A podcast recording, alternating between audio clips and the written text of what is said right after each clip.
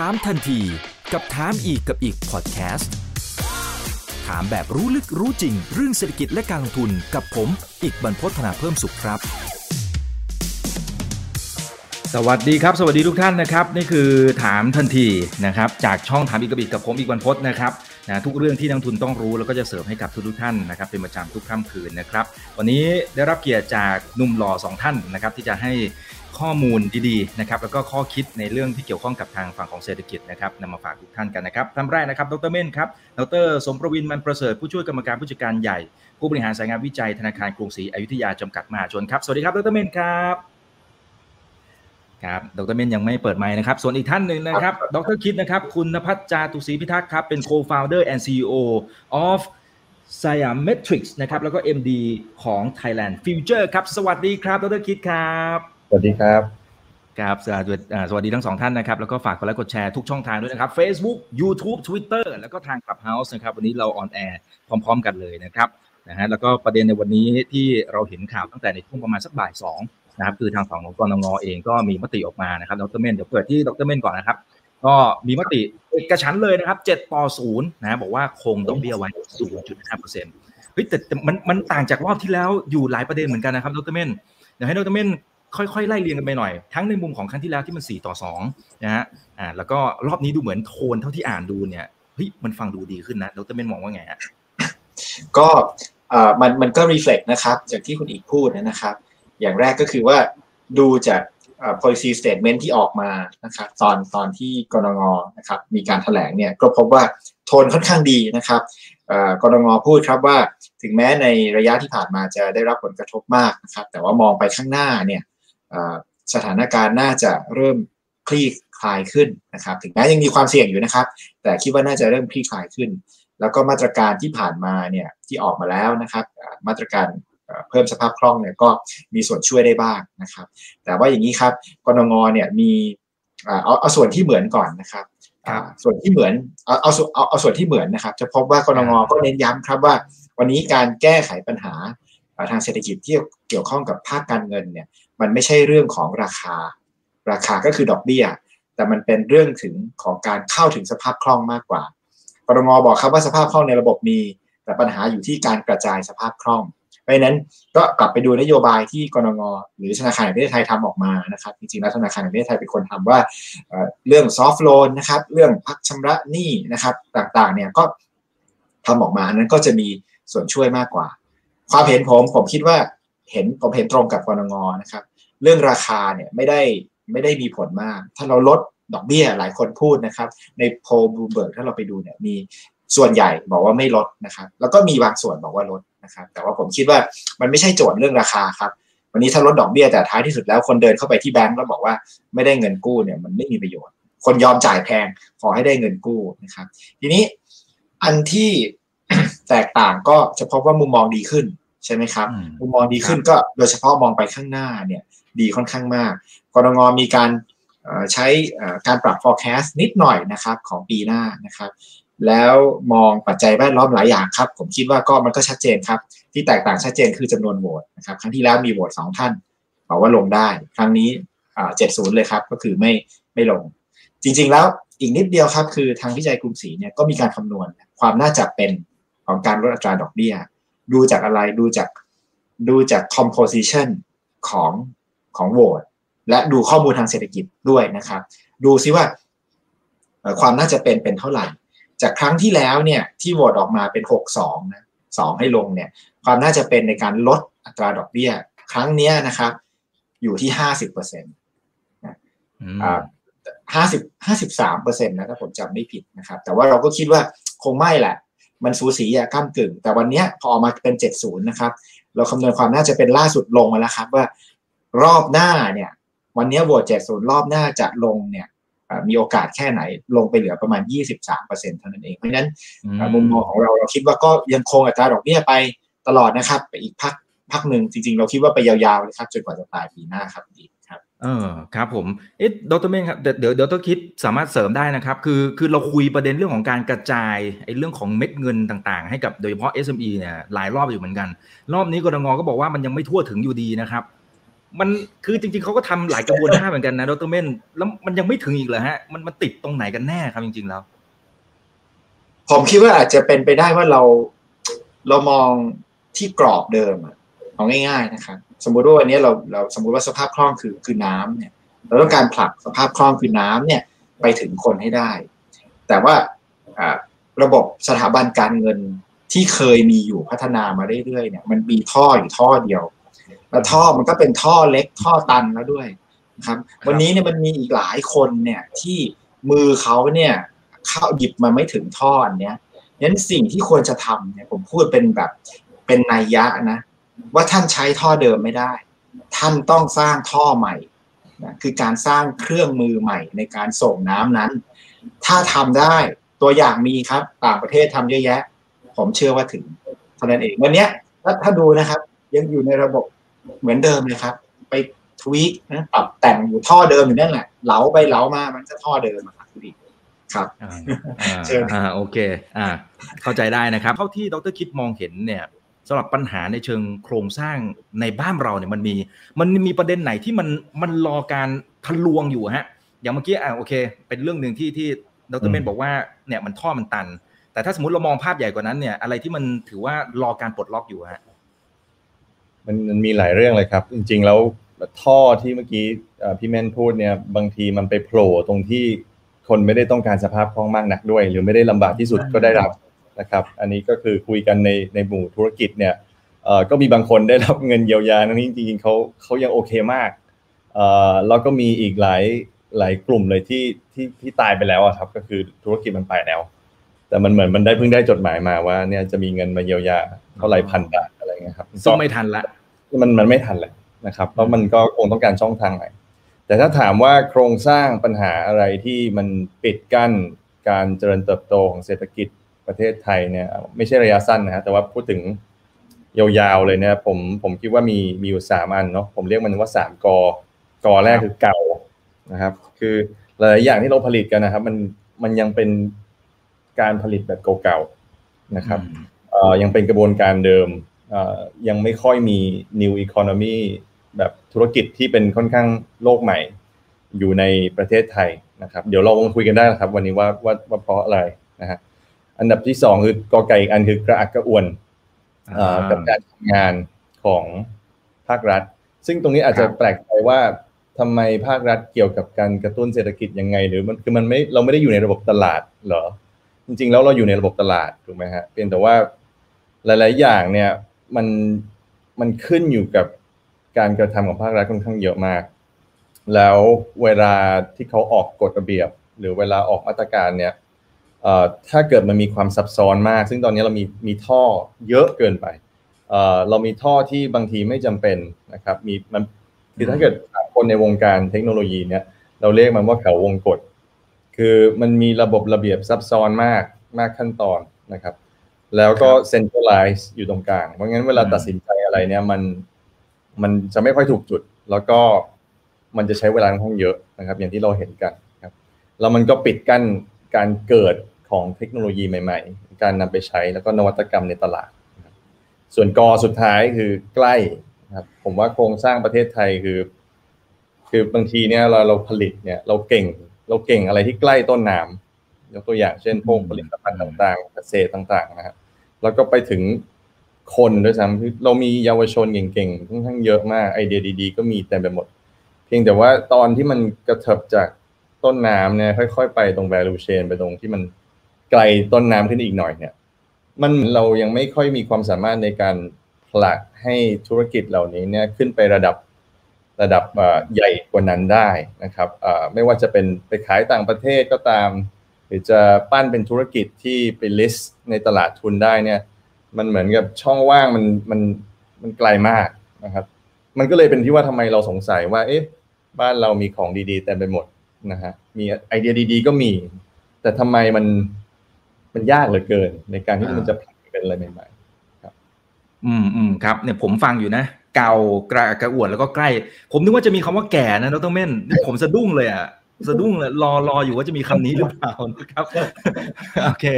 เดี๋ยวไปไปทีละกอแล้วกันนะครับ จะได้เอาให้มันทะลวงไปเลยว่า มันจะมีแนวทางในการแก้ไขไหมอะเก่าแล้วเดี๋ยวดรเม่นอาจจะช่วยเสริมนะครับ ว่ามันมีตรงไหนที่มันสามารถหาทางออกให้กับเศรษฐกิจไทยแล้วก็ประเทศของเราได้นะฮะอะเก่าฮะเก่า เราทำยังไงฮะเอ่อก็คือเก่าเนี่ยถ้าเราไปดูตัวเลขเรื่องพวกอุตสาหกรรม manufacturing ปกติเนาะที่อุตสาหกรรมการผลิตเนี่ยมันมันเหมือนมันมันคงที่มาค่อนข้างนานมากแล้วอะแล้วเราจริงๆก็ไม่ใช่อะไรที่ที่น่าแปลกใจ เพราะว่ามันเป็นเทรนด์โลกที่มันจะค่อนข้างนิ่งแล้วนะครับ ทีนี้เวลาเราเก่าเนี่ยเราอยากให้มันใหม่ทำไมเราอยากให้มันใหม่ใช่ไหมครับ อันนี้จะย้อนไปคุยเรื่องว่า เศรษฐกิจโตยังไงเนาะเหมือนกับเมื่อกี้นี้เราคุยกันก่อนหน้านี้คือเศรษฐกิจจริง ๆ แล้ว เวลาจะทำให้มันโตมันไม่ได้ง่าย มันไม่มันไม่ง่ายเลย มันไม่ใช่ว่าอยู่ดีเราพิมพ์เงินทำโน้นทำนี่แล้วมันโตจริง ๆ นะครับ เพราะว่าลองคิดภาพว่ามันเรามีบ่อน้ำอยู่อันหนึ่งแล้วเรามีปลาเลี้ยงปลาอยู่ เราต้องทำไงก็ได้ ด้วยเวลาที่เรามีคนที่เรามีทรัพยากรที่เรามีทำไงก็ได้ให้ได้ปลาเยอะขึ้น ตกให้ได้เยอะขึ้นใช่ไหมครับ อยู่บนเกาะนะครับเ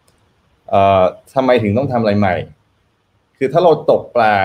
หากินด้วยวิธีเก่าๆเนี่ย มันมันไม่มีทางได้ผลผลิตมากขึ้นกว่าเดิมครับแล้วด้วยจำนวนคนที่จริง ๆ ก็ลดน้อยลงเนาะแล้วทุนก็เหมือนจะค่อนข้างไหลออกก็มีเราต้องการวิธีในการประกอบธุรกิจใหม่ ๆ เพื่อที่ทำให้เราได้ปลามากขึ้นจากบ่อเดิมนะครับซึ่งอันนี้อันนี้คือคือเป็นเหมือนกับเป็นแก่นเลยว่า ทำยังไงให้มันโต ผมผมเชื่อว่าพี่เม่นก็ก็เรียนแมคโครมาใช่ไหมฮะกับเราเราก็เป็นนักเศรษฐศาสตร์มหาภาค คือ ผมตอนตอนเราเรียนเนี่ยมันมันยากมากเลยนะการทำให้เศรษฐกิจโตขนาดบนกระดาษเนี่ย คือมันคำนวณแทบตายกว่าผมเรียนไปครึ่งครึ่งเทอมกว่ามันจะโตได้นะคือคือมันมันไม่ใช่อะไรที่ง่ายแล้วแล้วมันไม่มีเวทมนต์อะไร คือคุณต้องเพิ่มทุน คุณต้องเพิ่มคน ซึ่งคนก็ไม่ได้เพิ่มถูกไหมฮะคุณภาพก็ ตอนนี้ก็คือยังถกเถียงกันไม่จบเรื่องการศึกษาเรื่องอะไร ว่าจะมาเป็นแรงงานคุณภาพหรือเปล่า เสร็จแล้วการประกอบทุนกับคนเนี่ยวิธีการประกอบเรายังเป็นวิธีเดิมๆ มันก็ไม่มีทางอยู่แล้วที่มันจะโตได้ได้ได้จีรัง ยกเว้นเรามีนโยบายมีนวัตกรรมใหม่ๆนะครับการประกอบธุรกิจใหม่ๆ ที่มันสร้าง value ได้มากกว่าเดิม อันนั้นนั่นถือคือทำไมว่ามันสำคัญว่าเราควรจะหาวิธีใหม่ ในการประกอบธุรกิจ หรือประกอบกิจการขึ้นมาครับ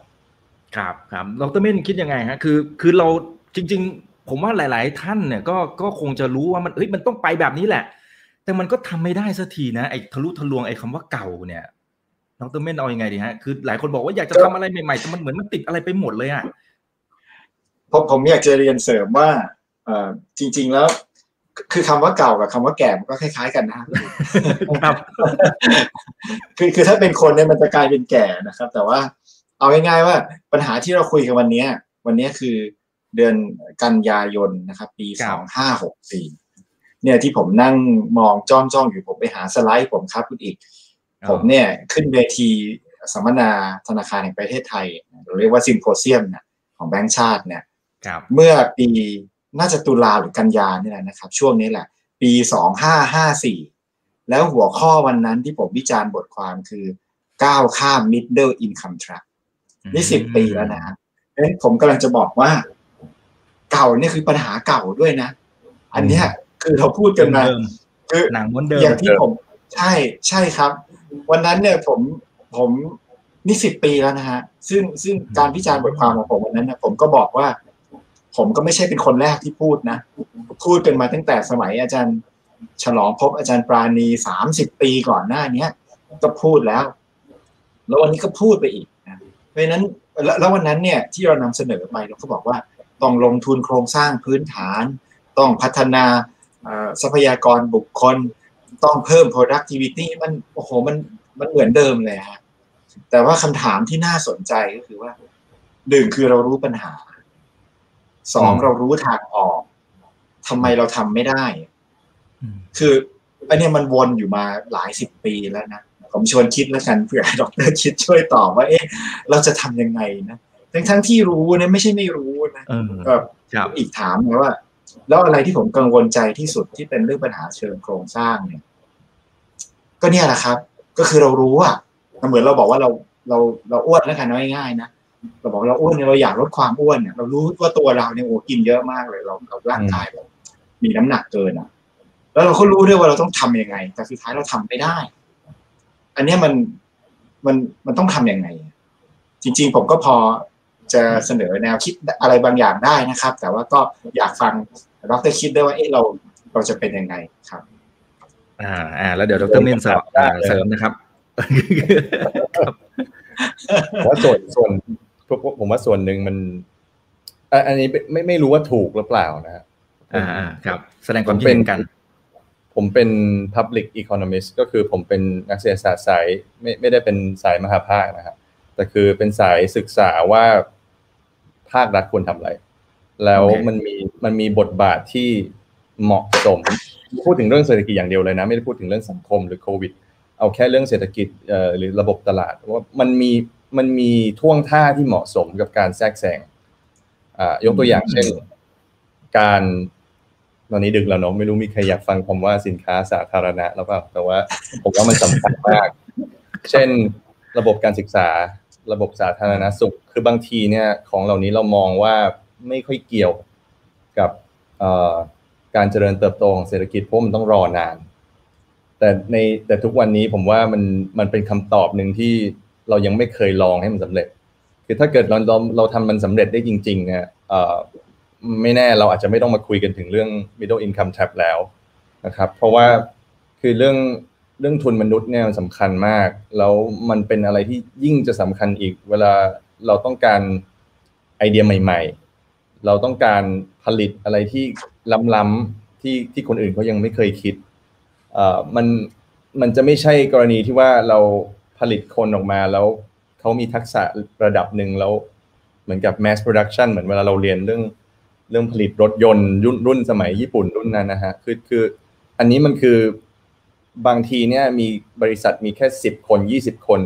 สร้างรายได้หลายร้อยล้านดอลลาร์ต่อปี มันก็มันก็มีได้นะครับแล้วอีกหน่อยจะโตไปเป็น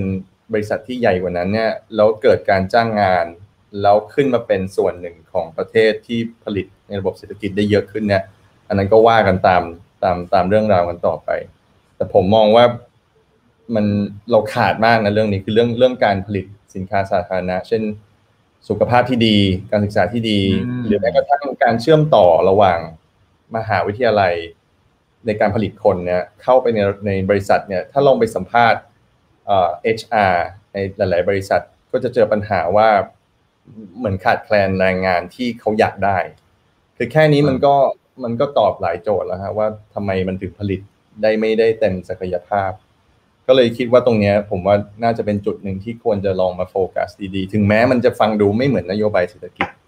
เอ่อเพราะว่ามันคุ้มมากนะครับ คือมันเป็นอะไรที่ลงทุนครั้งเดียวอะมันได้เอนจอยกัน ทั้งยาวถ้ามันลงทุนได้ดีนะ อันนั้นเดี๋ยวอีกเรื่องหนึ่งครับ อ่าอ่าครับ แต่แต่เมื่อกี้ดรคิดบอกว่าบางอย่างมันต้องเข้าไปแทรกแซงบางอย่างไม่ควรจะแทรก แต่ดันแทรกนะอันนี้อันนี้ให้ขยายความนิดนึงอาจจะยกตัวอย่างเท่าที่สามารถยกตัวอย่างได้ ครับ คือคือคืออันนี้มันเป็นเคสค่อนข้างค่อนข้างเบสิกของของเศรษฐศาสตร์เนาะก็คือว่ามันมีบทบาทที่เอ่อบางทีจำเป็นต้องมีภาครัฐแทรกแซงเช่นเอ่อการทำให้ อากาศสะอาดอะไรก็ว่าไปใช่ไหมครับ บางคนไม่ไม่สนใจเนี่ยเราก็อยากผลิตเราก็ผลิตให้มันสกปรกไปแต่เราได้เงินใช่ไหมอันนี้ก็ต้องการภาครัฐมาแทรกแซงแต่บางทีเนี่ยการแทรกแซงยกตัวอย่างเช่นการตั้งกฎระเบียบนะครับ หรือการพยายามคลายกฎระเบียบเนี่ยเอ่อมันคือกฎกฎเกณฑ์ในประเทศเราเนี่ยมีค่อนข้างเยอะมากนะครับอืมแล้วก็มันมันเขียนไว้แบบแน่นมาก ๆเลย แล้วแล้ว เวลาจะถอนมันออกแต่ละทีเนี่ยมันมันเหมือนมันไม่มีอัพไซด์ของของภาครัฐที่เขาจะมาถอนออก คือเขาจะมีแต่โดนว่าว่าเอ้ยทำไมไม่ดูแลไม่อะไรอย่างคือคือจริง ๆแล้วภาครัฐควรจะจะมีแรงจูงใจที่ว่าสมมติเขาถอนออกแล้วมันได้ คือเขาต้องกล้าเสี่ยงเนาะไอเดียใหม่ ๆ มันต้องกล้าเสี่ยง เพราะว่า คือใครลองศึกษาสตาร์ทอัพ entrepreneurship เนี่ยมันมันเป็นไปไม่ได้เลยที่ที่จะทุกอันทุกไอเดียมันจะ success หมดครับ คือครับคือถ้าเกิดเราเราการแทรกแซงของภาครัฐในเชิงนี้เนี่ยเอ่ออาจจะคลายลงหน่อย หรือยอมให้มีพื้นที่ว่างในการแป๊กของไอเดียเนี่ยอ่าเอ่อเจ๊งบ้างอ่ามันจะมีโอกาสที่จะเกิดนวัตกรรมใหม่ ๆ ที่ work คือนวัตกรรมใหม่ๆที่ไม่ work นี่มันมีเยอะมาก ถามทุกคนที่เรียนปริญญาเอกด็อกเตอร์ทุกคนจะมีไอเดียประมาณสามสิบอันแต่สุดท้าย ได้แค่อันเดียวที่ที่แบบว่ามันโอเคอะไรเงี้ย ครับ ผมว่าน่าจะเป็นเป็นหนึ่งในตัวอย่างที่ที่ที่โอเค ครับอ่าดรเมนเปิดไมค์ละครับ ครับ จริงๆเอ่อเสริมเสริมดรคิดนะครับ ก็เอ่อผมคิดว่าเรื่องเรื่องรัฐเนี่ยผมเห็นด้วยเลย จริง ๆ เคยเคยคุยข้อความเนี้ยกับเพื่อนนักเศรษฐศาสตร์เหมือนกันว่าเอ๊ะแปลกนะบ้านเราเนี่ยอะไรที่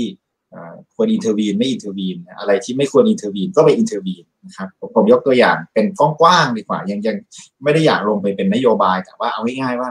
จริง ๆ แล้วบทบาทของรัฐเนี่ยถ้ามองในแง่ของการจัดการสินค้าสาธารณะก็คือว่า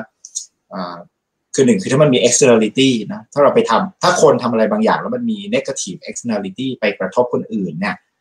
รัฐต้องมาจัดการ เพราะว่าในโลกเนี้ยบางทีเนี่ย ผมเอาง่ายผมเปิดเพลงเสียงดังเนี่ยผมแฮปปี้แต่ข้างๆเขาลำคาญ ผมได้ความสุข แต่ข้างๆเขาไม่อยากฟังเขาได้ความทุกข์นี่รัฐก็ต้องเข้ามาจัดการละเหมือนกัน ผมเผาไฟ ผมมาสบายนะ ผมผมไม่ผมไม่ไม่ต้องทำด้วยมันทำง่ายอะแต่ว่าในขณะเดียวกันเนี่ยมันมัน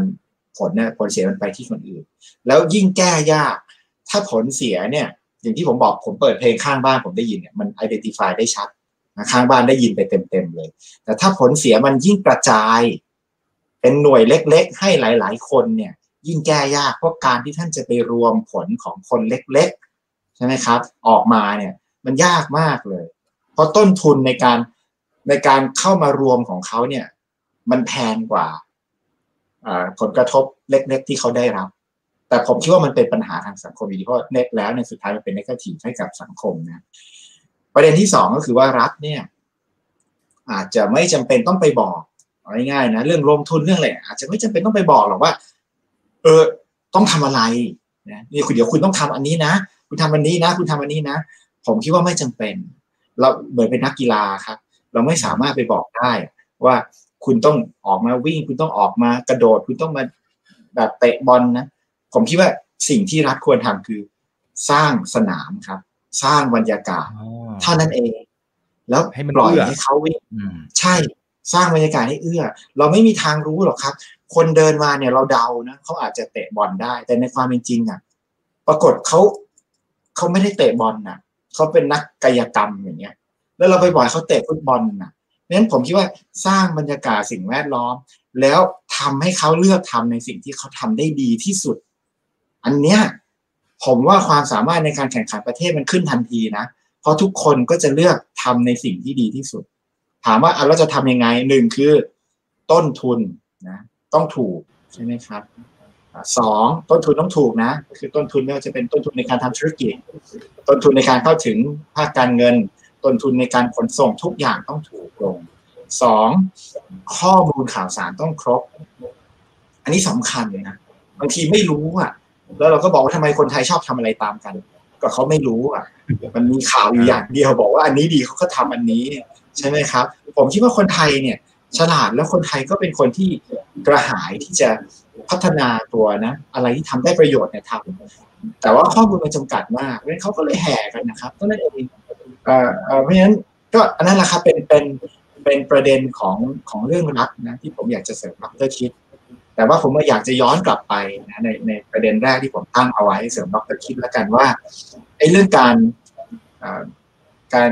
ทำไมมันไม่เกิดไอ้ปัญหาที่เราว่ามันเก่าอะเก่าเนี่ยทำไมมันยังแก้ไม่ได้สักทีนะไอ้เก่าเก่าเนี่ย ผมคิดว่า ถ้าเราจะแก้เนี่ย วันนี้เราคงได้ยินคำว่า reform เรื่องการปฏิรูปรีฟอร์มเนี่ยแปลว่าอะไรครับ แปลว่า มีคนได้และมีคนเสีย มันคือการ reform นะมันไม่ได้ reform ว่าถ้ามีเค้กอันเดียวแต่ถ้ามาหมุนเค้กให้มันเปลี่ยนเปลี่ยนทรงอะมันไม่ได้ทำให้เค้กเพิ่ม การ reform มีคนได้คนเสีย ถามว่าการ reform มันไม่เกิดขึ้นมันมีสองอย่างครับ ประเด็นแรกคือ ดูเรื่อง heterogeneity ก็คือว่าความแตกต่างของคนคนในสังคมไม่เหมือนกัน มีคนที่ได้ประโยชน์ก็และมีคนที่เสียประโยชน์จากการ reform นั้น ผมกำลังจะบอกว่าบังเอิญบังเอิญเวลา reform แล้วเนี่ย ส่วนใหญ่เนี่ย คนที่เสียประโยชน์มักจะไม่อยากทำเอาง่ายๆถูกไหมครับ แล้วส่วนที่มันแย่ที่สุดก็คือว่า บังเอิญบังเอิญเนี่ย คนที่จะเสียประโยชน์นั้น แม้เป็นคนส่วนน้อย แต่เป็นคนที่ตัดสินใจนะมีโอกาสในการตัดสินใจในการ reform นั้นนะมันก็เลยไม่เกิด แต่คนส่วนใหญ่คนตัวเล็ก ๆ เนี่ยจะรวมเสียงกันยังไงให้เกิดการ reform เกิดไม่ได้ มันก็เลยไม่เกิดนะครับ ต่อมามิติที่สองเนี่ยคือมิติของเวลา การ reform เนี่ยต้องยาวนะการทำนโยบายเนี่ยเวลาท่านจะ สร้างอะไรบางอย่างต้องสร้างจากฐานต้องยาว มันต้องใช้ความต่อเนื่องมาก เพราะฉะนั้นการทำ policy ของเราบางทีก็ใจร้อนนะเอาง่ายๆนะ political cycle บอกยิ่ง คือเอาง่ายๆถ้าสี่ปีนะ ผมอยู่สี่ปี ผมก็จะ maximize เนี่ยทำให้ผมเห็นผลงานให้ได้ภายในสี่ปี ไม่ใช่ต้องสี่ปีหรอกภายในสองสามปีเนี่ยต้องเห็นล้วเพราะฉะนั้นบางทีเนี่ยบางที ถ้าเรามัวแต่ใช้สี่ปีไปสร้างฐานของบ้าน ปีที่ห้าอีกคนใหม่มา โอ้ขึ้นเสาซะสวยงามเลย มันก็ไม่ได้ไงแล้วมันก็เลยทุกคนก็เลยมาเนี่ยนะครับมาถึงปักเสาอย่างเดียวเลย อีฐานเนี่ยก็ไม่มั่นคงสักทีเนี่ย มันก็เป็นอย่างเนี้ยใช่ไหมทีนี้เราถามผมว่าเอาแล้วก็เป็นพูดมาแล้วบ่นขนาดนี้แล้วมีทางออกไม่มีคือคือผมคิดว่าง่าย ๆเลยก็คือวิธีการคือเราเราอย่างแรกเลยคือต้อง commit ครับเราหากลไกที่มา commit ในการ reform ถ้าตัวเราทำไม่ได้ ผมบอกได้เลยยกตัวอย่างจากเวียดนามเนี่ย เวียดนามและกัมพูชาวันนี้เนี่ยเขาใช้กลไกนอกประเทศ มาช่วย reform ในประเทศ เข้าไปเลยครับไอ้เขตเสรีการค้าเนี่ย แล้วกฎระเบียบเนี่ยของฝั่งนอกประเทศเนี่ย จะเข้ามาบังคับให้เรา reform อย่างต่อเนื่อง ซึ่งมันเป็นไปในทางที่ดีอยู่แล้วเพราะประเทศพวกนี้เราก็รู้ว่าเขาเจริญแล้ว พัฒนาแล้วครับสั้นๆทำนี้ ครับครับซึ่งต้องใช้ระยะเวลาพอสมควรนะครับ กว่าจะทำให้เกิดได้นะนะครับ โอเค เดี๋ยวขอดูหน่อยครับเมื่อกี้มีท่านหนึ่งถามเข้ามานะครับ เผื่อทั้งสองท่านอยากจะขยายความตรงนี้ด้วยนะครับเขาบอกว่า เอ๊มันมันเป็นไปได้ไหมครับ ที่มันมีตัวอย่างที่ไหน หรือของประเทศอะไรที่ภาคเอกชนเนี่ยนะฮะเขาจับมือกันเองนะครับ พัฒนาโดยที่ไม่ต้องพึ่งรัฐเลยเนี่ยก็ในเมื่อภาครัฐในบางประเทศแล้วกันนะในบางประเทศอาจจะอาจจะดูเป็นปัญหาเนี่ยนะครับ มันมีไหมที่ที่บางประเทศที่ที่สามารถเอามาเป็นต้นแบบได้ว่าเฮ้ยก็ในเมื่อภาครัฐมันปลดล็อกยากเหลือเกิน เอกชนจับมือกันแล้วนำพาไปสู่แบบความสำเร็จเลยมีไหมฮะอันนี้คุณบัณฑิต ผมก็จะว่าคุณบัณฑิตอยู่ในต่างประเทศนะใช่ไหมฮะคุณบัณฑิตครับ อืมมีไหมฮะ มันมีตัวอย่างประเทศไหนไหมครับ ทั้งดรคิดดรเมนครับ ผมผมเกิดให้ก่อนแล้วกันครับ ผมคิดว่าตัวอย่างมันมีอยู่แล้วทั่วโลกนะครับ เพราะว่าคือถ้าเราบอกว่าระบบประชาธิปไตยเนี่ยมันคือการ มันคือการฟังเสียงนะของคนนะครับ ของอเมริกาเนี่ยชัดเจน ผมว่าอเมริกาเนี่ยเป็นระบบที่กลุ่ม West interest interest ต่างๆเนี่ยรวมกลุ่มกันนะ แล้วก็ pass information เนี่ยส่งผ่านข้อมูลต่างๆ ไปให้กับสสกับคนในสภา เพื่อที่จะเปลี่ยนแปลงอะไรบางอย่าง อยู่ตลอดเวลาอยู่แล้ว ผมว่าผมว่าเขาทำอยู่แล้ว ญี่ปุ่นเห็นชัดเจนครับภาคประเทศญี่ปุ่นเนี่ย จริง ๆ แล้วภาคเอกชนใหญ่มากนะ แล้วผมอยากจะบอกเลยว่าจริง ๆ แล้วเศรษฐกิจญี่ปุ่นเนี่ยก็ถูกถูก drive ด้วยภาคเอกชนล้วนๆอยู่แล้วนะครับมันมีครับมันทำได้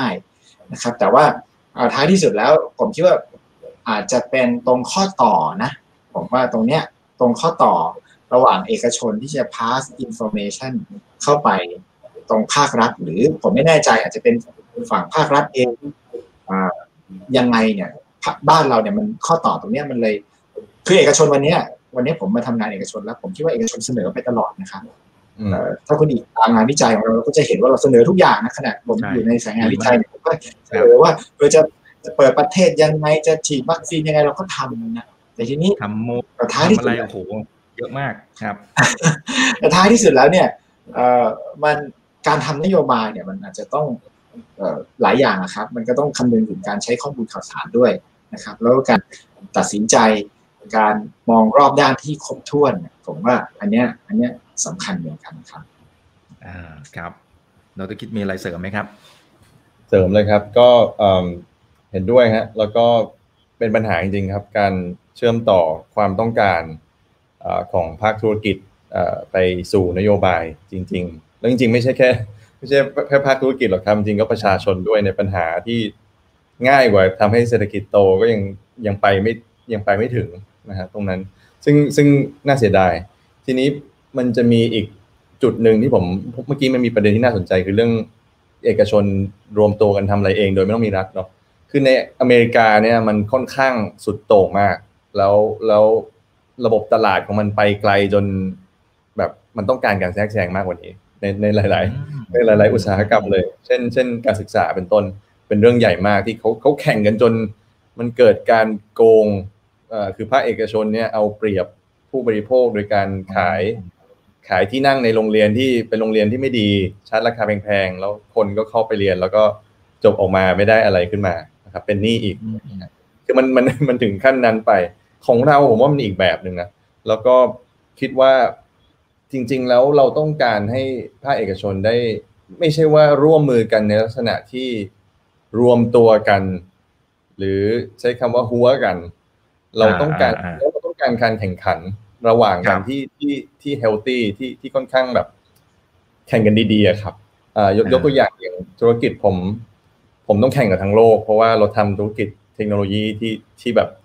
อินเดียก็อยู่ดีก็ส่งเซลล์มาขายแข่งกับเราอะไรเงี้ยที่เมืองไทย ก็คือมันมันก็เลยจะบีบบังคับว่าบริษัทเราเนี่ยต้องแข่งโดยตลอด แล้วก็ต้องคัดคอสต้องอะไรต้องหาวิธีใหม่ ๆ ในการอินโนเวทผมว่าอย่างเงี้ยมันเป็นแรงกดดันที่เราต้องการในในหลาย ๆ ตลาด เพื่อให้มันเกิดนวัตกรรมใหม่ ๆ ด้วย คือคือไม่ใช่แค่ว่าเอกชนทำกันเองโดยไม่มีภาครัฐอย่างเดียว มันคิดว่าน่าจะต้องเป็นการที่ให้เกิดการแข่งขันเพื่อให้เกิดแนวทางใหม่ ๆ ที่ที่ translate ไปเป็นคุณค่าให้กับผู้บริโภคครับอืมอืมอืมครับ โอเคครับ คุณบัณฑิตก็บอกว่าขอบคุณครับครับครับเชิญครับ ผมขอเสริมดรคิดครับ ผมชอบที่ดรคิดพูดเรื่องการแข่งขันเนี่ยนะครับ ผมเรียนเลยว่ามันมันกันไม่ได้แล้วอะคือวันเนี้ยถ้าเราย้อนกลับไปสักสี่สิบปีที่แล้วนะเราคิดว่าเรากันเรากันได้ เราปิดบอร์เดอร์นะปิดการสื่อสารปิดทุกอย่างเนี่ยมันคือสินค้าบริการมันคือวันเนี้ยดิเราเราซื้อของกดของไปในลาซาด้าเรายังไม่รู้เลยส่งมาจากที่ไหน บางทีส่งมาเนี่ยเป็นแปลมาภาษาจีนแปลมาเป็นภาษาไทยเนี่ยมัน คือมันกันไม่ได้นะ ไอ้อืมไอ้กู๊ดเนี่ยกันไม่ได้อยู่แล้วเพราะ FTA เรามีแล้วมันคือยังไงมันก็กันไม่ได้ ต่อให้กันเนี่ยมันก็จะมีกองทัพมดเข้ามาอยู่ดีมันกันไม่ได้ แล้วที่สำคัญเนี่ยสมัยก่อนเราคิดว่าภาคบริการเนี่ยกันได้อืมอืมโฆษณาอย่างเงี้ยเอาง่ายๆนะวันเนี้ย เวลาเราดูใน YouTube เราดูโฆษณาเนี่ย คนจ่ายโฆษณามาหมดเลยไปวิ่งไปนู่นแล้วนะฮะมันไม่ได้มาผู้ประกอบการไทยที่เป็นช่องทาง สื่อเนี่ยช่องทาง YouTube นี่ไม่ได้แล้วนะไอ้ YouTube อยู่ที่ไหนเขาไม่รู้ได้แล้วเนี่ยผมว่ามันกันไม่ได้นะฉะนั้นถ้าเราคิดว่าเรากันไม่ได้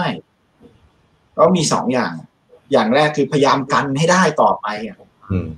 ซึ่งผมจะตอบว่ามันกันไม่ได้อยู่ดี หรือมีอีกทางหนึ่งคือ ใช้ทรัพยากรสัมภากำลังของรัฐเนี่ย สนับสนุนนะ ให้เขาสู้ ถูกไหมครับ กันไม่ได้ไม่เป็นไร เอาอาวุธไปอืม อย่างมากก็ตายเท่าเดิมเพราะมันกันไม่ได้อยู่ดี แต่อย่างน้อยเนี่ยมันยังมีลุ้น แต่ผมเชื่อว่าคนไทยก็ทำได้บางทีเนี่ยเราเราเห็นเรื่องเรื่องเรื่องหนังใช่ไหมครับการผลิตคอนเทนต์เนี่ยอืมโอ้หนังไทยดีมากนะในประเทศเนี่ยไม่ดังแต่ไปดังถึงระดับโลกเนี่ย ผมว่าเพราะฉะนั้นมันก็ของหลายอย่างนะมันมันเราเราไม่รู้นะว่าเรามีของดีอะแต่ว่าเราเรามีจริง ๆ แล้วแล้วคนเห็น คือเราเราอาจจะบอกว่าเราไม่ชอบนะแต่คนอื่นเขาชอบเพราะฉะนั้นผมคิดว่าปล่อยให้เขาขายเถอะครับ แล้วปล่อยให้เขาสู้แหละ แล้วผมว่าเดี๋ยว เดี๋ยวมันจะมาเองอืมเสริมเสริมพี่เมธนิดนึงครับ จริงครับๆผมว่าเราเราเราเคยสนับสนุนนะ ผมว่ารัฐบาลจริงๆก็สนับสนุนเอ่อการกระทำบางอย่างแบบที่เราคุยกันเนี่ยแหละ แต่ผมกำลังคิดอยู่ว่า หรือว่าบางทีเนี่ยมันสนับสนุนไปผิดขั้นตอน หรือมันเทไปตรงต้นน้ำเยอะเกินไป ตรงตัวบุคคล ตรงตัวประชากร ซึ่งจะสัมพันธ์กับการเป็นเรื่องประเด็นการเมืองหรืออะไรก็แล้ว แต่อันนี้อาจจะเป็นอีกเรื่องหนึ่ง แต่กำลังคิดอยู่ว่าหรือว่าเราสนับสนุนเหมือนกับแบบถัดมาจากต้นน้ำอะฮะคือคือก่อนจะไป go to market ไปครับเบอร์ใหญ่เนี่ยมันเหมือนมันขาดโน้ต h าวคือถ้าคือผมเองก็ก็ไม่ได้ไม่ได้มีประสบการณ์ทำธุรกิจมาเอง ที่บ้านไม่ทำธุรกิจ ขาดมากฮะขนาดเรียนโน่นเรียนนี่ก็ยังไม่รู้ว่าจะวางบินยังไง จะต้องทำบัญชียังไงให้อืมถูกต้องคืออืมหรือคือขาดคือจริงๆก็โอเคมันเป็นหน้าที่เราเนาะเราทำธุรกิจเราก็ต้องเรียนรู้เองแต่แบบ รู้รู้สึกว่าเหมือนกับเอ่อหลาย ๆ คนที่ทำธุรกิจ SME ระดับเล็ก ๆ หน่อยเนี่ยเราอยากจะให้มันใหญ่ขึ้นเนี่ยโอ้มันมันขาด know-how หรือหรือ support หรือแม้กระทั่ง information อย่างที่พี่เมนพูด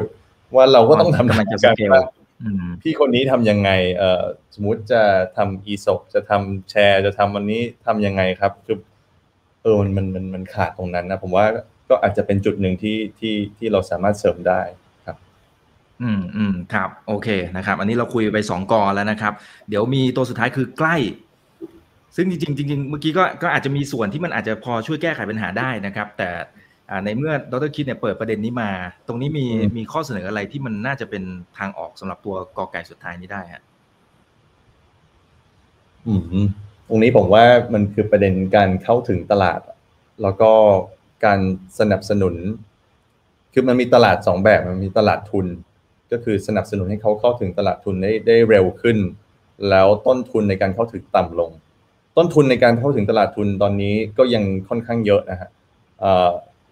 ในในสมมุติว่าเราอย่างอย่างผมตั้งธุรกิจขึ้นมาเนี่ย มันอันดับแรกเลยคือ ถ้าธุรกิจอายุน้อยเกินเนี่ย มันเข้าถึงทุนยากมากเลย คือผมเพิ่งรู้กับตัวเองเหมือนกันว่า ไปกู้เงินอืม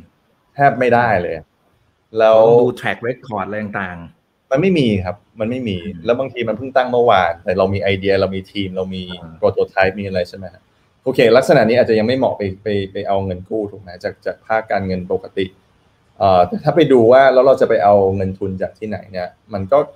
ก็อาจจะต้องต้องมีอีโค y ิสเต็มที่มีเอ่อ venture capitalist มี angel investor ที่เขาพร้อมกับลักษณะแบบนี้ ก็คือผมว่าถ้าเกิดทำให้ให้ธุรกิจหรือบุคคลเนี่ยเข้าถึง ทุนได้โดยที่เขาอะไม่จำเป็นต้องมีเครือข่ายเพื่อนญาติๆอืมพ่อแม่ที่มี Connection เงินอ่าคอนเน็ชันเนี่ยคือตอนนี้มันยัง con- คือผมว่า connection มันเป็นเรื่องปกติของทุกทุกที่อยู่แล้วแม้กระทั่งในประเทศที่เราคิดว่าเขาเจริญมันมันก็เป็น human nature แต่ว่ามันไม่ควรเป็นอย่างเดียวที่ที่มันชี้ว่าอ่าคุณจะได้โตแล้วเปล่าอะครับเอ่ออ่าอย่างน้อยๆทำฐานให้มันขึ้นมานิดนึง แล้วถึงเข้าถึงเนี่ยเวลาเข้าถึงตลาดทุนมันก็ยากในการเมนเทนทำให้ตัวเองตรงกฎระเบียบ คือถ้าเกิดบริษัทเล็ก ๆ เนี่ยโอ้โหมันคนคนนี่แบบน้อยมาก คนน้อยกว่างานนะครับก็ก็มันก็ challenge ตรงนั้นอีก ส่วนอันนั้นเป็นเรื่องธุรกิจเนาะเอ่อถ้าเป็นเรื่องถึงการผลิตคนน่ะ อันนี้ผมเป็นห่วงมากเลยคือ มันมีความไม่ไม่สอดคล้องกันทั้งสองฝ่ายคือฝ่ายเด็กนักเรียนที่ออกมานะครับ ว่าอยากได้งานบางประเภทที่เหมาะกับทักษะ หรืออย่างสิ่งที่อยากจะทำแต่ในขณะเดียวกันก็มี mismatch ก็คือว่าฝั่งธุรกิจก็บ่นว่าไม่ได้รับเด็กใหม่ที่ตัวเองต้องการอ่าคืออืมมันน่าเสียดาย แล้วมันก็แปลว่าตลาดอะมันทำงานได้ไม่ดีพอ ในการที่มันจะมีแมทชิ่งตรงนี้ที่มันดีอะฮะซึ่งตรงเนี้ยมันก็ทำให้คนเนี่ย ซึ่งอีกหน่อยเนี่ยผมว่ามันก็คือเก่งพอๆกับบริษัทได้เลยอะคนหนึ่งเนี่ยเอ่อ มันจะไปไม่สุดอะฮะมันก็เป็นอารมณ์เหมือนเราผู้เรียนดีแต่ไปได้ไม่สุด นี่เรามีเด็กเก่งแต่มันก็ไปได้ไม่สุดเอ่อผมยกตัวอย่างว่าอยากอยากให้เปิดมากกว่านี้ว่าใครมีไอเดียให้ทำอยากอยากให้เขามีฟรีดอมมากกว่านี้ในการทำไม่ว่าจะเป็นศิลปะหรือจะเป็นไอเดียทางธุรกิจเนาะก็อยากให้เปิดมากขึ้น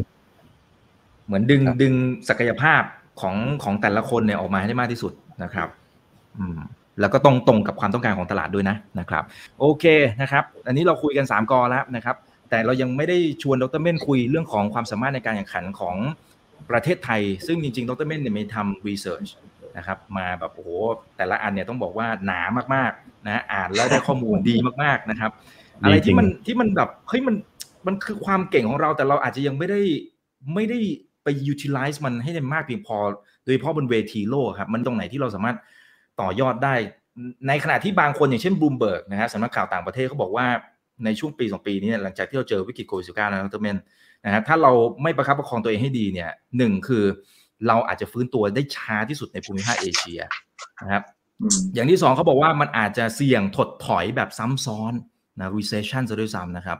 นะฮะเราต้องทำยังไงฮะเราเอาความเก่งของเราทำยังไงถึงจะหลุดจากไอเนี่ยที่เขาวิเคราะห์วิพากษ์วิจารณ์อะไรมาอย่างนี้นะฮะ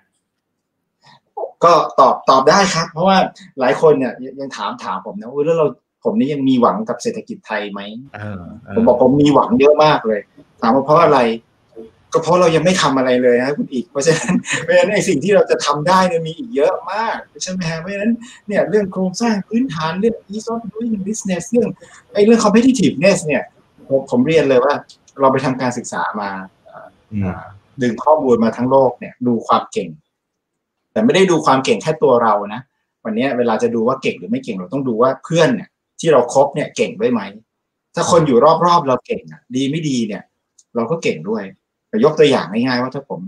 ผมเป็นคนร้องเพลงไม่ค่อยเพราะแต่ถ้าวงผมเล่นดีอะมันเล่นพร้อมกันมันก็โอเคถูกไหมก็เหมือนกัน แล้วมองออกไปในภูมิภาคเนี่ยจริง ๆ แล้วเราอยู่ในประเทศเราเนี่ย เราก็บ่นนะว่าประเทศเราไม่ดีอย่างงู้นอย่างนี้ เราออกไปนอกประเทศครับ ไปดูที่อาเซียนมองเข้ามาเนี่ย เราเห็นนะ นักลงทุนญี่ปุ่นชอบประเทศไทยเขาก็บอกทำไมคนไทยต้องดูแบบ ดูเนี่ย เดี๋ยวก็อย่างงู้นอย่างนี้ แต่มองเข้ามาเนี่ยในอาเซียนเขาก็อยากมาประเทศไทยเขาไปที่อื่น แต่ไม่ได้หมายความว่าเขาจะไปจากเรานะแล้วก็ไม่ต้องไปคบเพิ่มเพราะตลาดมันใหญ่ มันต้องช่วยกันผลิตการที่มากับเราปุ๊บแล้วเขากระจายการผลิตไปประเทศอื่นด้วยเนี่ย มันแปลว่าไปทำให้ประเทศอื่นเนี่ย รวยขึ้นด้วย แล้วพอประเทศอื่นรวยขึ้นด้วยก็มาช่วยกันซื้อของที่ผลิตกันในภูมิภาคนี้ แล้วถอยออกไปนอกอาเซียนอีกมองไปทั้งโลกเนี่ย ภูมิภาคเรานี้ไม่ขี้เหร่นะครับ ถ้าลองไปดูประเทศอื่นเนี่ย ในโลกเนี่ยบางทียังลบกันอยู่เลย ขาดแคลนอาหารภัยพิบัติมหาศาลนั้นผมคิดว่า จริง ๆ แล้วเราเป็นปัญหาของ middle income อะง่ายๆนะก็คือรวยแล้วแหละ แต่ว่าก็อยากจะรวยต่อเนี่ย มันมันก็ทำได้ แต่ผมอยากจะบอก ว่าวันนี้เนี่ยเราคิดว่าเราเก่งคนเดียวไม่ได้ครับไอแผนพัฒนาของเราเนี่ยทำมาหลายสิบปีเนี่ยเราก็ดูจากประเทศไทยนะว่าเราจะเก่งยังไงเราจะพัฒนาอะไร ผมก็เลยจะบอกว่า ก็ในเมื่อภูมิภาคข้างๆ เราเนี่ยเขาเก่งด้วยทำไมเราไม่ไปกับเขาหาประโยชน์จากเขาเน้นการ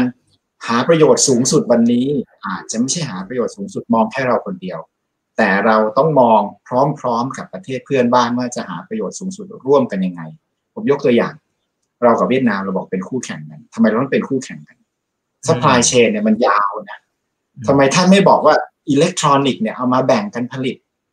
อันนี้ทำได้นะงานวิจัยของวิจัยกรุงศรีก็บอกแล้วนะทำได้ว่าจริง ๆ บน supply chain ท่านทำบนละบนข้อต่อแต่ละอันก็ได้นะท่านก็ช่วยกันรวย ท่านก็ช่วยกันซื้อของมันก็จะ sustain อยู่แบบนี้ ดูตัวอย่างในยุโรปครับเขาแบ่งงานกันทำในภูมิภาคเขา วันนี้มีโควิดเวลาเขาเปิดประเทศเขาก็เปิดกันในในยุโรปเนี่ยให้ผมมองนะดีผมชอบยุโรปมากสุดตอนนี้ เพราะผมคิดว่าเพราะเพราะว่าภาคบริการเขาจะกลับมาเร็วครับ อันอื่นเนี่ยมันข้ามกันอเมริกาโอเคจีนโอเค เพราะมันใหญ่พอนะที่มันเที่ยวกันในประเทศได้ แต่ว่าประเทศย่อยๆเนี่ย ผมว่ายุโรปเนี่ยเขาจะเที่ยวกันในนั้น แล้วภาคบริการมันจะฟื้นไอ้อย่างเราเนี่ยยังฟื้นไม่ได้เพราะว่ามันเที่ยวกันในนี้ไม่ได้ ถ้าเปิดปุ๊บเราก็ไปเที่ยวที่อื่นเราก็ไม่เที่ยวกันในนี้อีกอยู่ดี เพราะฉะนั้นมันมันยังไม่เกิดการสร้างบรรยากาศให้มันเซลฟ์ซัสเทนในภูมิภาคนะครับ ผมคิดว่า อันนี้เป็นเป็นสิ่งที่ที่ต้องทำนะครับ แล้วก็สำคัญมาก ๆ เลยเอ่อนอกจากนั้นเนี่ยถ้าจะขอย้อนกลับไปนิดนึงที่ดรคิดพูดหลาย ๆ เรื่องนะเรื่องการเข้าถึงเงินทุนเนี่ยผมว่าสำคัญมากเด็ก ๆ เนี่ยจะเกิดมาเนี่ยผมได้ยินคนพูดเสมอว่าเออเงินมันต่อเงินนะ ไอ้คำเนี้ยมันไม่น่าเชื่อ นี่ได้ยินมาตั้งแต่เด็กนะวันนี้โตขึ้นมาเป็นนักเศรษฐศาสตร์ แล้วมาอยู่ในภาคการเงิน เงินมันยังต่อเงินอยู่เลย แล้วไอ้คนที่ไม่มีเงินก็ไม่มีเงินจะต่ออย่างนั้นเนี่ยดังนั้นผมคิดว่าตราบใดที่เราทำไอ้ break ไอ้ vicious cycle นี้ไม่ได้นะคนเราเกิดมาเนี่ยแล้วเราบอกว่าเรามีความเก่งมีความขยัน เราจะสร้างโอกาสให้เขายังไง ผมคิดว่าหลายคนเนี่ย พูดถึง ความเหลื่อมล้ำนะครับ ของรายได้ ความเหลื่อมล้ำของสินทรัพย์ แต่ผมอะชอบคำที่บอกว่าความไม่เท่าเทียมกันของโอกาสมากกว่าไอ้ความเหลื่อมล้ำของรายได้กับสินทรัพย์เนี่ยมันเป็น output outcome แล้วมันเป็นผลผลลัพธ์ แต่ผลลัพธ์ถูกต้อง แต่อีต้นทางเนี่ย ก็คือเอาถ้าท่านให้คนสองคนเนี่ย ที่เกิดมาเนี่ย เป็นเป็นอะไรอะ เป็นฝาแฝดกันแล้วกันนะ ให้เขาเดินทางไปคนละทางกัน ผมว่าถ้าเขาเอาไปไว้คนละหมู่บ้านอะ คนหนึ่งอยู่ในอยู่ในเมืองอยู่ในตึกเนี่ยแล้วสุดท้ายอีกคนหนึ่งเอาไปอยู่ต่างจังหวัดไกลๆเนี่ยเอ๊ะแล้วถ้าเกิดสองคนเนี่ยได้มีโอกาสได้รับการศึกษา ได้โอกาสได้ทำงาน ได้โอกาสที่พัฒนาตัวเองเท่ากันสุดท้ายมันก็น่าจะคอนเวอร์สกลับมานะในที่ที่ไม่ไกลกันมาก แต่วันเนี้ยเราก็พูดคำนี้มาเสมอก็คือไอ้ K shape เนี่ย ไอ้คนที่มันอยู่ข้างบนเนี่ยมันก็ไปขึ้นเรื่อยๆไปของมันไปคนที่อยู่ข้างล่างมันก็ลงมาเรื่อยๆแบบเนี้ยเพราะฉะนั้นผมว่ามันก็นั่นแหละครับ ถามถามอีกว่าคุณอีกถามว่าเอออาจารย์บ่นอีกแล้ว แล้วทางแก้มีไหมไม่ได้ครับไม่ได้ครับนี่นี่นี่นะครับจริงๆผมก็เขียนบทความอยู่เรื่อยๆนะวันเนี้ยวันทุกวันนี้ก็สนใจเรื่องการปฏิรูปมากนะครับ ก็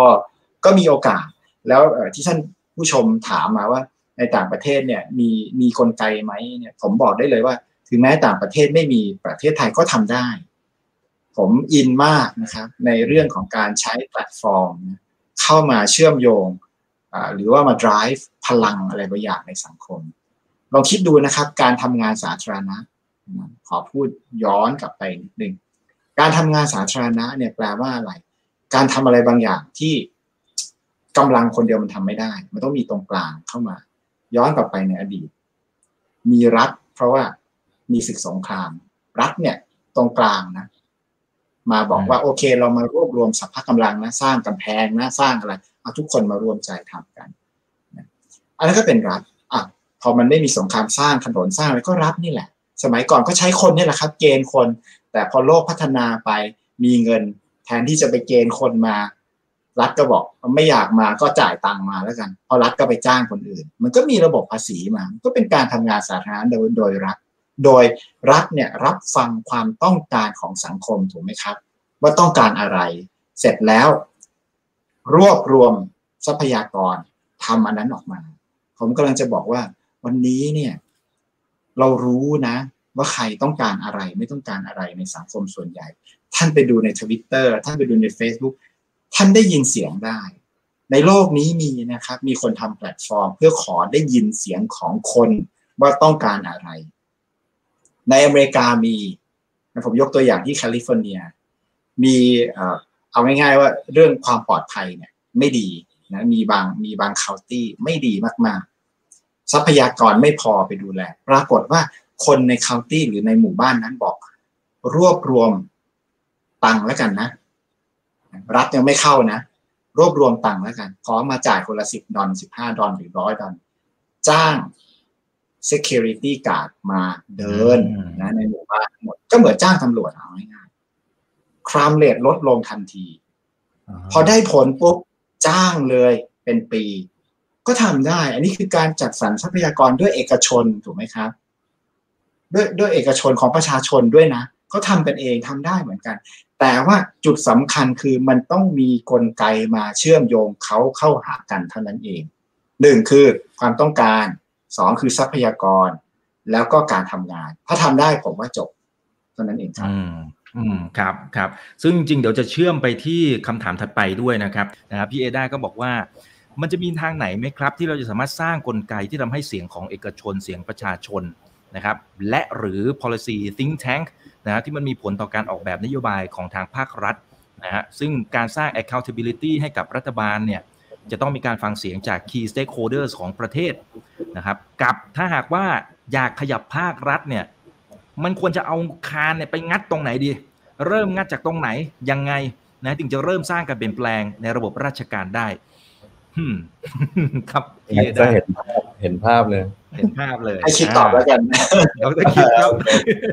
ให้ตอบคำถามหน่อยครับ ยันแม่หรือว่าอันนี้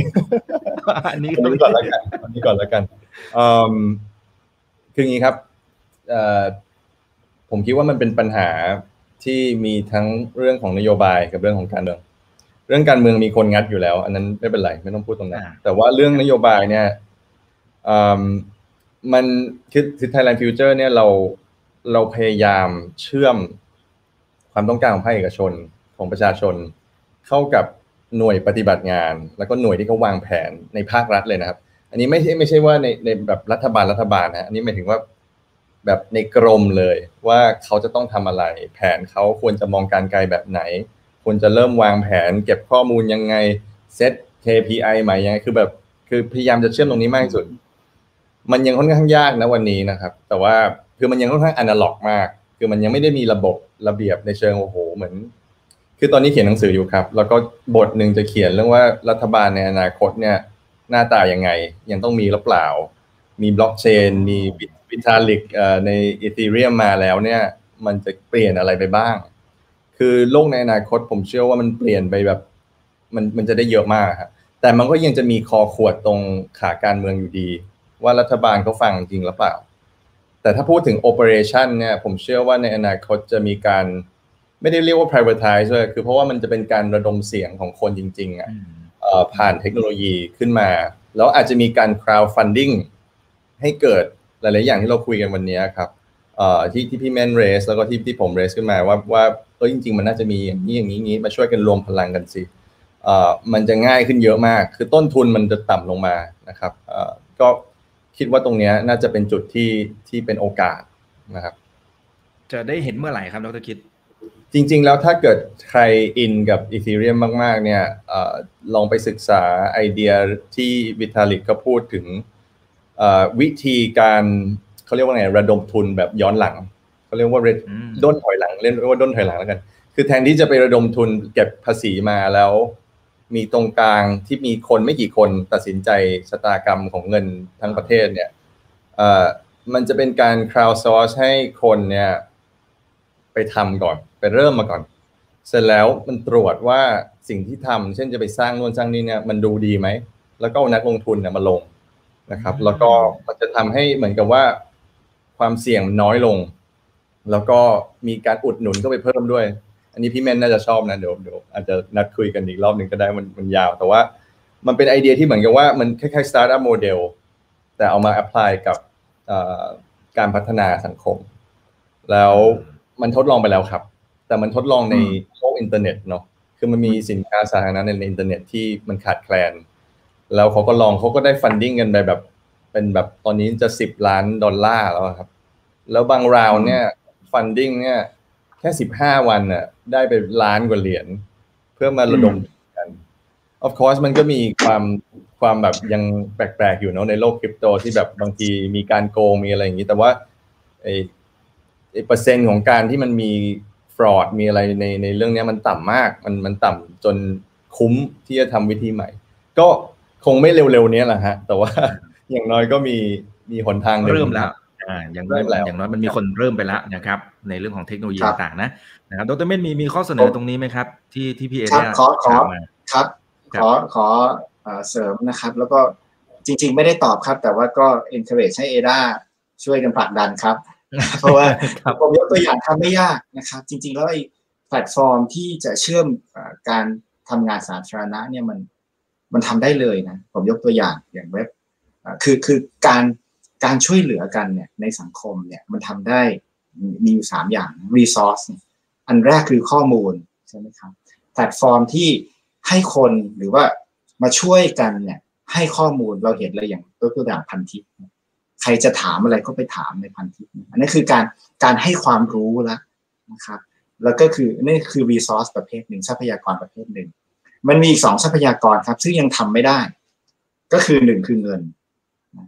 ท่านจะระดมทุนกันยังไงเนี่ยสมมติบอกว่าเนี่ยมันจะต้องมีแพลตฟอร์มหรืออะไรบางอย่าง เพื่อระดมเงินไปทำอะไรบางอย่างนะระดมได้นะผมว่าถ้าถ้ามันชัดจริงๆเนี่ยมันก็อาจจะระดมได้ อันที่สามคือกำลังคน ความรู้เงิน แล้วก็สรรพกำลังกำลังคน ผมยกตัวอย่างว่า ถ้าผมมีหมู่บ้านแล้วผมจะสร้างสร้างฝายขึ้นมาท่านต้องการความรู้ ท่านต้องการเงิน ท่านต้องการกำลังคน เนี่ยแหละครับนั้นคือมันก็ ใช้หลักการเดียวกันครับ เราจะทำเป็นแพลตฟอร์มอะไรขึ้นมา เพื่อที่จะให้คนมาส่งเสียงนะ บางทีเนี่ยคุณอิกรู้รู้ไหมว่า มันเป็นการแก้ปัญหาข้อมูลข่าวสารไม่สมบูรณ์เท่านั้นเอง บางทีทุกคนเนี่ยรู้ปัญหาอยู่ในใจแล้วทุกคนรู้หมดนะเคยมีไหมฮะที่แบบโอ้เรารู้อะเหมือนนั่งอยู่ในห้องแล้วทุกคนร้อนหมด แต่ทุกคนไม่คิดว่าคนอื่นร้อนทุกคนคิดว่าคนอื่นทนได้แล้วสุดท้ายพอเดินออกมาจากห้องบอกเมื่อกี้ร้อนชิบเป๋งเลย แล้วทุกคนบอกเอ้าก็คิดเหมือนกันแต่คนไม่สื่อสารกัน มันก็ใช่ไหมฮะมันก็เป็นไปได้นะผมก็เลยคิดว่า ถ้ามันเนี่ยนะครับสร้างแพลตฟอร์มมาให้คนส่งเสียง แบบแบบ constructive แบบสร้างสรรค์ว่าเราเนี่ย คิดว่ามีปัญหาอะไรที่อยากจะร่วมกันแก้ ผมว่ามีคนช่วยทำนอกจากบอกว่า address ปัญหาแล้วนะ ขอคอมเมนต์ได้ว่า ท่านมีข้อเสนออย่างไรนะ และท่านจะช่วยได้อย่างไร หรือใครจะอาสามาช่วย ผมว่าเดี๋ยวมันก็เกิดครับ แต่อย่าลืมว่ามันมีสิ่งเหล่านี้ที่เราทำได้ครับ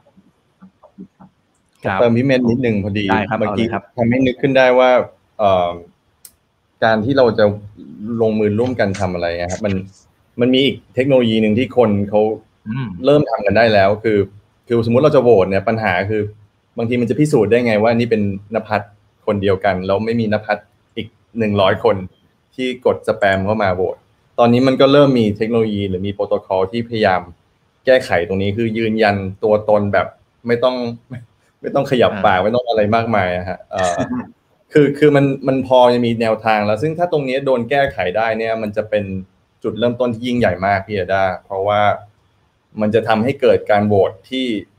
ต้นทุนต่ำลงและปลอดภัยขึ้น แล้วมันจะทำให้เราเกิด แบบสมองมันจะเชื่อมกันนะฮะคืออย่างที่พี่เมียนพูดเลยอืมคือสมองมนุษย์มันแย่อย่างหนึ่งคือมันมันต้องพูดกันอะแล้วอืมบางทีขนาดพูดไปก็ยังไม่เข้าใจเนาะเอออ่าไม่เข้าใจตรงกันอ่าใช่แต่ถ้าเรามีระบบที่มันอย่างน้อยมันเชื่อมต่อกันได้แบบค่อนข้างแบบทันทีเนี่ยเอ่ออะไรอะไรมันอาจจะกระจ่างขึ้นหรือ เออไอสวนสาธารณะนี้ไม่ควรสร้างเลยหรือ EEC อืมไม่ควรลงทุนเลยอย่างเงี้ยทุกคนเห็นเห็นต่างหมดอย่างเงี้ยมันก็จะกระจ่างขึ้นมา หรือนะครับนโยบายแบบนั้นครับ คือยังไงคือบล็อกเชนเหรอฮะหรือหรือมันคือเทคโนโลยีไหนพอจะใช่ครับแชร์ได้ไหมครัมับนจะอยู่บนบล็อกเชนครับอืมอืมอืมอืมซึ่งซึ่งมันเกิดขึ้นแล้วใช่ไหมครับ เกิดขึ้นแล้วครับ ใครสนใจไปลองดูชื่อ proof of humanity ยังใหม่มากอ่าเอ่อแต่ว่าลองไปลองไปยืนยันตัวตนดูครับ โอเค โอเคโอ้อันนี้น่าจะใหม่เป็นของโลกนะ ไม่ใช่ ไม่ใช่เป็นซิติเซนไทยนะ ก็ครับลองดูครับ ครับผมโอเคเอาละฮะเราคุยกันพอสมควรนะครับ ประมาณหนึ่งชั่วโมงนิดๆนะครับนะฮะมีหลายท่านก็คอมเมนต์กันเข้ามาพอสมควรเลยนะครับนะฮะแล้วบางท่านก็เอ่อบอกว่าเอ๊ะอยากจะให้ทางภาครัฐมาดูแลผู้เสียภาษี พนักงานในวันที่เกษียณด้วยค่ะ ไม่ใช่ดูแลแต่ราชการนะครับ แล้วก็บางท่านก็บอกว่าเอ่อเนี่ยปัญหาสังคมผู้สูงอายุเราแก้ยังไงได้บ้างเอาเอาแถมหน่อยแล้วกันนะครับ ดรเมนครับ ปัญหาสังคมผู้สูงอายุซึ่งซึ่งไทยเจอแล้วแหละ ตอนนี้สิ่งที่เรากำลังเจอก็คือณตอนนี้แหละนะครับ แล้วเดี๋ยวมันจะยิ่งแย่ไปเรื่อย ๆ นะครับ ตรงนี้มันมีทางไหนที่เราแก้ทันไหมฮะ แก้ได้และแก้ทันเนี่ยต้องทำยังไงฮะอย่างแรกต้องอย่างแรกต้องซื้อเวลาก่อนครับ เพราะว่าการแก้ปัญหาเรื่องสังคมสูงวัยเนี่ยต้องใช้ระยะเวลานานนะคือเคยทำวิจัยเมื่อนานมาแล้วนะครับ ผมก็ทำตั้งแต่สมัยเป็นอาจารย์อยู่เนี่ย คือเราลองทำดูว่าถ้า สังคมเนี่ยประชากรเนี่ยเข้า aging society แล้วจะแก้ยังไง ปัญหาเอาง่ายๆเรียนท่านผู้ฟังก่อนบางท่านงงว่าแล้วมันมีปัญหายังไง ในทางเศรษฐศาสตร์เนี่ยมันก็คือว่ากำลังแรงงานของประเทศมันลดลง คนอายุยืนขึ้นทำงานน้อยลง แต่ก่อนเราทำงานเสร็จปุ๊บเกษียณน่ะ อีกห้าปีเราไปแล้วแต่วันนี้เราเกษียณเราอยู่ยี่สิบปีแปดสิบอยู่ยี่สิบปี ปรากฏว่าแล้วแล้วแล้วยังไงต่อ เพราะฉะนั้นมันกำลังแรงงานที่ เข้ามาช่วยนะทำงานเนี่ยมันมันน้อยลง เพราะฉะนั้นหนึ่งคือรัฐมีภาระมากขึ้นนะครับ สุดท้ายแล้วอ่า growth มันก็ของประเทศมันก็จะชะลอตัวลงนะสิ่งที่ solution เลยนะครับ ทุกคนก็รู้แล้วว่าต้องเพิ่ม productivity productivity ก็แปลว่าคนเนี่ยแรงงานเนี่ยจะหายไป เพราะฉะนั้นวิธีการก็คือว่า คนที่เป็นแรงงานอยู่เนี่ยต้องสร้าง output ให้ได้มากขึ้น ผมไม่ได้บอกให้ทำงานมากขึ้นนะ ผมบอกว่าทำเท่าเดิม แต่ท่านต้องสร้าง value ให้มากขึ้นคำนวณไว้ให้ด้วยว่า ท่านต้องเพิ่มขึ้นสามสิบเปอร์เซ็นเยอะมากนะอืมแปลว่าท่านต้องทำอีกหนึ่งในสามของคนคนหนึ่งอะ เพราะฉะนั้นถ้าถ้าถ้าท่าน ถ้าท่านทำถ้าเพิ่มปริมาณน่ะโหถ้าท่านทำงานแปดชั่วโมงท่านต้องซัดไปอีกกี่ชั่วโมงอะถือว่าท่านต้องเพิ่มอีก สี่ชั่วโมงอะสามสี่ชั่วโมงเพราะฉะนั้นมันมันไม่ได้อะมีวิธีคือท่านก็ทำของให้มันแพงขึ้น ไม่ใช่ของแพงขึ้นของให้มันถูกซื้อได้ด้วยราคาแพงขึ้นเนี่ยอันนั้นเนี่ยมันต้องทำอยู่แล้วใช่ไหมครับ แต่ว่าถามว่าอ้าวแล้วทำได้เลยไหมวันนี้ทำไม่ได้ ซื้อเวลา เราก็คำนวณให้เหมือนกัน ซื้อเวลาทำไง ยืดอายุเกษียณอ๋อยืดอายุเกษียณเนี่ย ช่วยชะลอ growth slow down ไปได้สิบปี แต่ว่าไม่ได้ช่วยไปถาวรนะฮะผมบอกได้เลยอย่าไปไปแบบดีใจว่าโอ้ยยืดอายุเกษียณไปปุ๊บก็ ก็สบายแล้วไม่ใช่ชเราทำซิมูเลชันออกมา บอกว่าถ้ายืดจาก 60 ไป 65 ชะลอได้ 10 ปี หลังจากนั้นท่านต้องเพิ่ม productivity แต่อย่าไปเพิ่มอีกนะเพราะผมกลัวเหลือเกินว่าผมไปทำงานถึงหกสิบบอก ยืดอายุไปหกสิบห้าพอผมหกสิบห้ามายืดผมเป็นเจ็ดสิบผมไม่เอา ผมไม่เอา ผมไม่เอาแล้วสุดท้ายมันต้องแก้ปัญหาด้วยด้วยด้วยคุณภาพนะครับ ไม่ใช่ปริมาณครับขอบคุณครับอ่าครับโอเคครับ ขอบคุณมากนะครับ ขอสุดท้ายนะครับคำถามสุดท้ายแต่ อืม อาจจะอาจจะยากนิดหนึ่งนะคุณอนันต์วัดนะครับเขาบอกว่ามันมีทางไหนไหมครับ ถ้าสมมติว่ารัฐบาลเองเนี่ย อาจจะขาดความน่าเชื่อถือไปหมายถึงรัฐบาลประเทศอื่นแล้วกันนะนะฮะถ้าขาดความน่าเชื่อถือไปมันจะมีทางไหนที่ที่มันจะสร้างความน่าเชื่อถือกลับมานะครับเพราะในเมื่อหลาย ๆ กลไกที่เราคุยกันในวันนี้เนี่ยต้องขับเคลื่อนโดยทางภาครัฐเนี่ยแล้วถ้าสมมติคนขาดความน่าเชื่อถือไปหมายถึงคนไม่เชื่อมั่นอะไรว่านไปเนี่ยการขับเคลื่อนต่างมันก็ก็อาจจะไม่เกิดขึ้นมันมันทำอะไรได้บ้างไหมครับ อืม ถามใครครับอ่าต้องมาคิดก่อนแล้วกันนะครับ เปิดไมค์มาขนาดนี้ละเอ่อเดี๋ยวเสริมพี่แม่นแป๊บเดียวเร็วๆเมื่อกี้ผมว่าอย่างหนึ่งที่เริ่มได้เลย คือเริ่มใช้เทคโนโลยีที่มีอยู่แล้วก่อน ผมยังสังเกตว่า เช่น Microsoft Office บางทีก็ยังไม่มีการใช้ โดยเฉพาะในธุรกิจบางธุรกิจแบบเก่าแก่บางครั้งยังเป็นกระดาษอยู่ นะครับอันนั้นจุดหนึ่งอย่างที่สองคือกระบวนการทำงานเนี่ยใครเคยทำงานกลุ่ม ใครอยู่ในบริษัทใหญ่ ๆ ก็จะรู้ว่างานหนึ่งร้อยหน่วยเนี่ยที่ออกมาเนี่ยบางทีออกมาจากคนแค่ยี่สิบคนยี่สิบเปอร์เซ็นคือ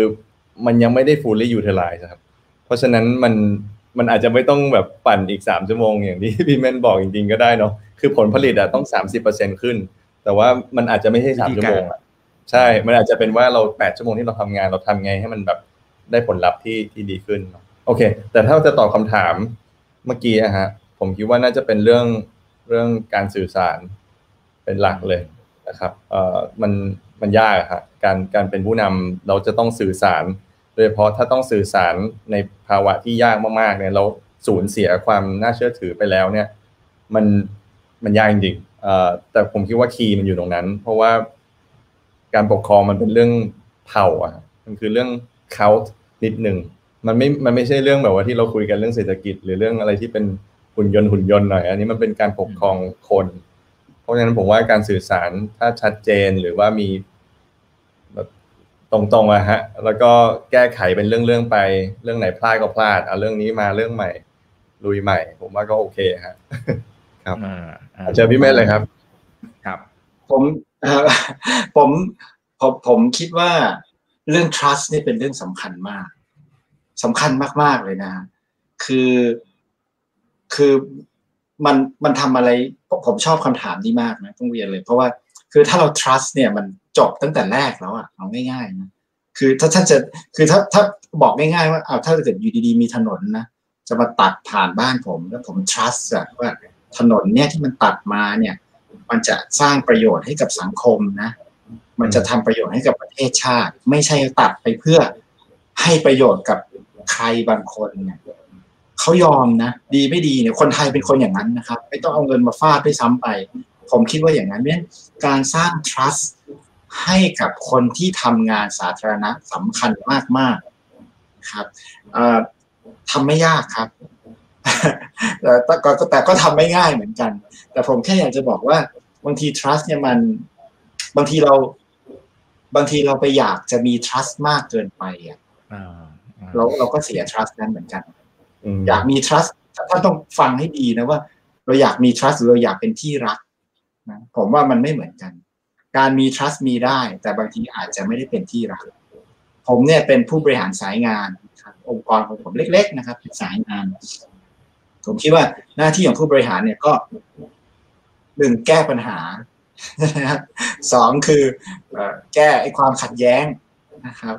ซึ่งกลไกในการแก้ปัญหากับการแก้ขัดแย้ง การการความขัดแย้งเนี่ยสำคัญมาก ๆ เลยคือการ make decision ตัดสินใจ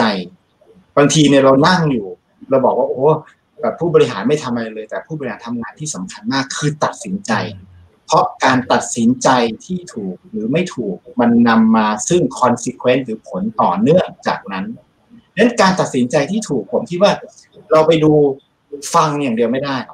ฟังข้างใดฟังหนึ่งไม่ได้ แล้วเราก็บอกว่าเราฟัง เราบอกว่าอันนี้ฟังดูแล้วมันน่าจะใช่เนี่ยมันไม่มันไม่ได้นะเราก็ไม่รู้ว่าใช่ คือคือผมพูดจริงๆว่ามันมันบางทีเนี่ยมันมันมันต้องใช้ลอจิกนะครับ มันต้องใช้หลักการมาจับ บางทีมันเหมือนอาจจะเป็นการตัดสินใจที่ผิดในวันนี้ แต่มันอาจจะดีในวันหน้า แล้วมันดีจริง ๆ เราก็ต้องตัดสินใจ อันนี้ผมสำคัญมากเลยที่ผมบอกทีมงานผมวันนี้เราต้องทำแบบเนี้ยทุกคนเป็นทุกข์ใช่ แต่ทุกคนต้องทำเพราะว่าสุดท้ายแล้ว ประโยชน์ที่มันจะหมุนกลับมากับเราเนี่ย มันมากกว่า แล้วผมคิดว่า ถ้าท่านยึดประโยชน์ของคนส่วนใหญ่เป็นตัวตั้งจริง ๆ ในการตัดสินใจ trust มันเกิดครับ เพราะว่าทุกคนเรียนรู้จากการกระทำของการตัดสินใจนั้นครับโอ้คมมากๆคมมากๆนะครับเอาละเราคุยกันพอสมควรนะครับ ให้ทั้งสองท่านฝากทิ้งท้ายถึงผู้ชมนะครับ ตอนนี้นะยังอยู่กับเรา 950 ท่านนะครับณจุดที่เราไลฟ์นะครับเรียนเชิญเลยครับ เมื่อกี้ดรเมนพูดนะครับงั้นเดี๋ยวให้ดรคิดก่อนแล้วกันนะครับ จะได้สลับกันครับผม ได้ครับ ก็ขอบคุณที่เข้ามาฟังนะฮะก็ก็เมื่อกี้พี่แมนพูดดีมากเลยฮะก็ประทับใจมากอยากเลือกเลยฮะก็ไม่คิดว่าครับคิดเลือกว่าตั้งประเทศไทยเนี่ยผมว่าเศรษฐกิจไทยต้องมองการไกลนิดนึง แล้วก็มันหลาย ๆ เรื่องที่เราคุยกันวันนี้มันเป็นเรื่องเก่าอะครับแล้วมันไม่ควรมาถึงจุดนี้นะฮะคือผมผมผมคิดว่า บางอย่างที่มันดูไม่ใช่นโยบายเศรษฐกิจเนี่ยเราก็ต้องพยายามสนับสนุน เพราะว่าวันหนึ่งมันก็กลับมานะครับ คือเรื่องเรื่องบางเรื่องที่เราคิดว่าไม่เกี่ยวเลย อย่างเรื่องฝุ่น เรื่องอะไรต่อมีอะไรก็ตามเนี่ย น้ำท่วมหรือม่หรือแม้กระทั่งน้ำท่วมเนี่ย มันก็คือเรื่องเศรษฐกิจ มันมันคือบ้านช่องของคนที่เผลอๆเขาอาจจะไม่มีนวัตกรรมอะไรบางอย่างก็ได้นะครับผมผมคิดว่าคนไทยมีศักยภาพพอ แต่ว่าแค่เราต้องมีสนามบอลสนามเตะที่ที่ดรเมนพูดเนี่ยแหละว่ามันเหมาะสมแล้วมันได้เป็นเวทีให้เขาได้ได้เล่นจริง ๆ นะครับก็ฝากไว้เท่านี้ครับครับ ขอบคุณครับดรเมนครับเชิญครับครับสุดท้ายก็ขอบคุณที่มาฟังกันนะครับ แล้วก็สนุกมากครับ วันนี้ผมฟังเอ่อคลิปก็ก็ก็เพลินนะครับ แล้วก็ฟังคำถามจากเอ่อท่านผู้ผู้ฟังเนี่ยก็ก็สนุกไปด้วยนะครับ เวลาผ่านไปชั่วโมงหนึ่งเร็วมากนะฮะเอ่อ จริง ๆ ผมแค่อยากจะบอกว่าเราอย่าหมดหวังครับอันนี้คือประเทศของเราครับ แล้วก็เป็นสังคมของเราครับ และสังคมที่ดีผมขอย้ำว่าเราไม่ต้องให้ใครสร้างครับ เราต้องช่วยกันทำครับถ้าเราทำให้สังคมดี เราก็จะอยู่ในสังคมที่ดีแค่นั้นเองครับ โอ้โห ขอบคุณมากครับผมขอบคุณจริงครับปิดสวยมากนะครับ เลือกเลยนะฮะ เลือกตั้งเลยนะครับ เดี๋ยวโหวตให้เลยนะ คุณปอนบอกว่าดรเม่นพูดแทงใจดำนะครับ คุณจินนาบอกคุณขอบคุณทั้งสามท่านนะครับ บางท่านก็บอกว่าชอบดรคิดนะครับ หล่อมากแม่ แม่แม่ยกมีแม่ยกมาด้วยนะนะครับโอเค ขอบคุณทั้งสองท่านนะครับไว้เดี๋ยวโอกาสหน้าขออนุญาตเรียนเชิญอีกทีหนึ่งนะครับ ผมเข้ามาให้ความรู้ดีๆกับพวกเรานะครับ ส่วนครั้งหน้าจะเป็นเรื่องไหนเดี๋ยวรอติดตามชมกันด้วยนะครับ นี่คือช่องถามอีกกับอีกกับผมอีกบรรพฒนาเพิ่มสุขนะครับ ทุกเรื่องที่นักลงทุนต้องรู้เดี๋ยวเราจะเสิร์ฟให้กับทุกท่านครับวันนี้สวัสดีครับ สวัสดีครับครับ ถ้าชื่นชอบคอนเทนต์แบบนี้อย่าลืมกดติดตามช่องทางอื่นๆด้วยนะครับ ไม่ว่าจะเป็น Facebook, YouTube, Line Official, Instagram และ Twitter จะได้ไม่พลาดการวิเคราะห์และมุมมองเศรษฐกิจ และการลงทุนดีๆ แบบนี้ครับ อย่าลืมนะครับว่าเริ่มต้นวันนี้ดีที่สุด ขอให้ทุกท่านโชคดี และมีอิสรภาพในการใช้ชีวิต ผม อีกบรรพธนาเพิ่มสุขครับ